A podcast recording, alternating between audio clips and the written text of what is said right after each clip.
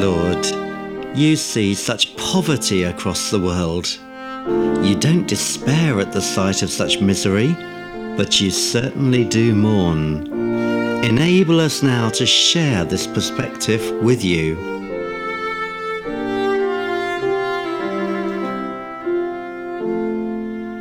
Since there's no limit to people's meanness, let there be no limit to your grace. We pray for the favelas of Brazil. We pray for the slums of India and the bastis of Pakistan. All countries where officialdom is corrupt and cruel.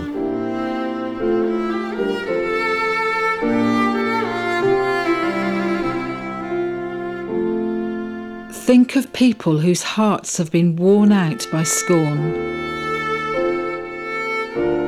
Let communion with you befriend and mend their splintered edges and set them free from such pressing distress.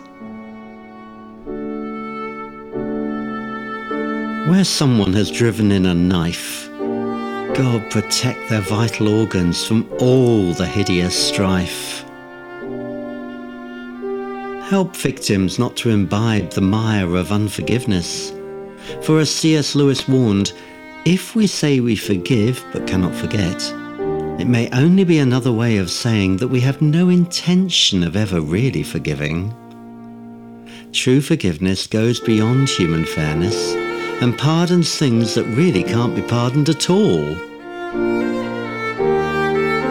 Give us grace to set each other free from poison dagger shafts, however long the process takes and let the welcome these forgiving and forgiven ones receive in your heavenly courts make up for all that has been shaken, tossed, and lost, as they rest in the light of your Spirit's bequest.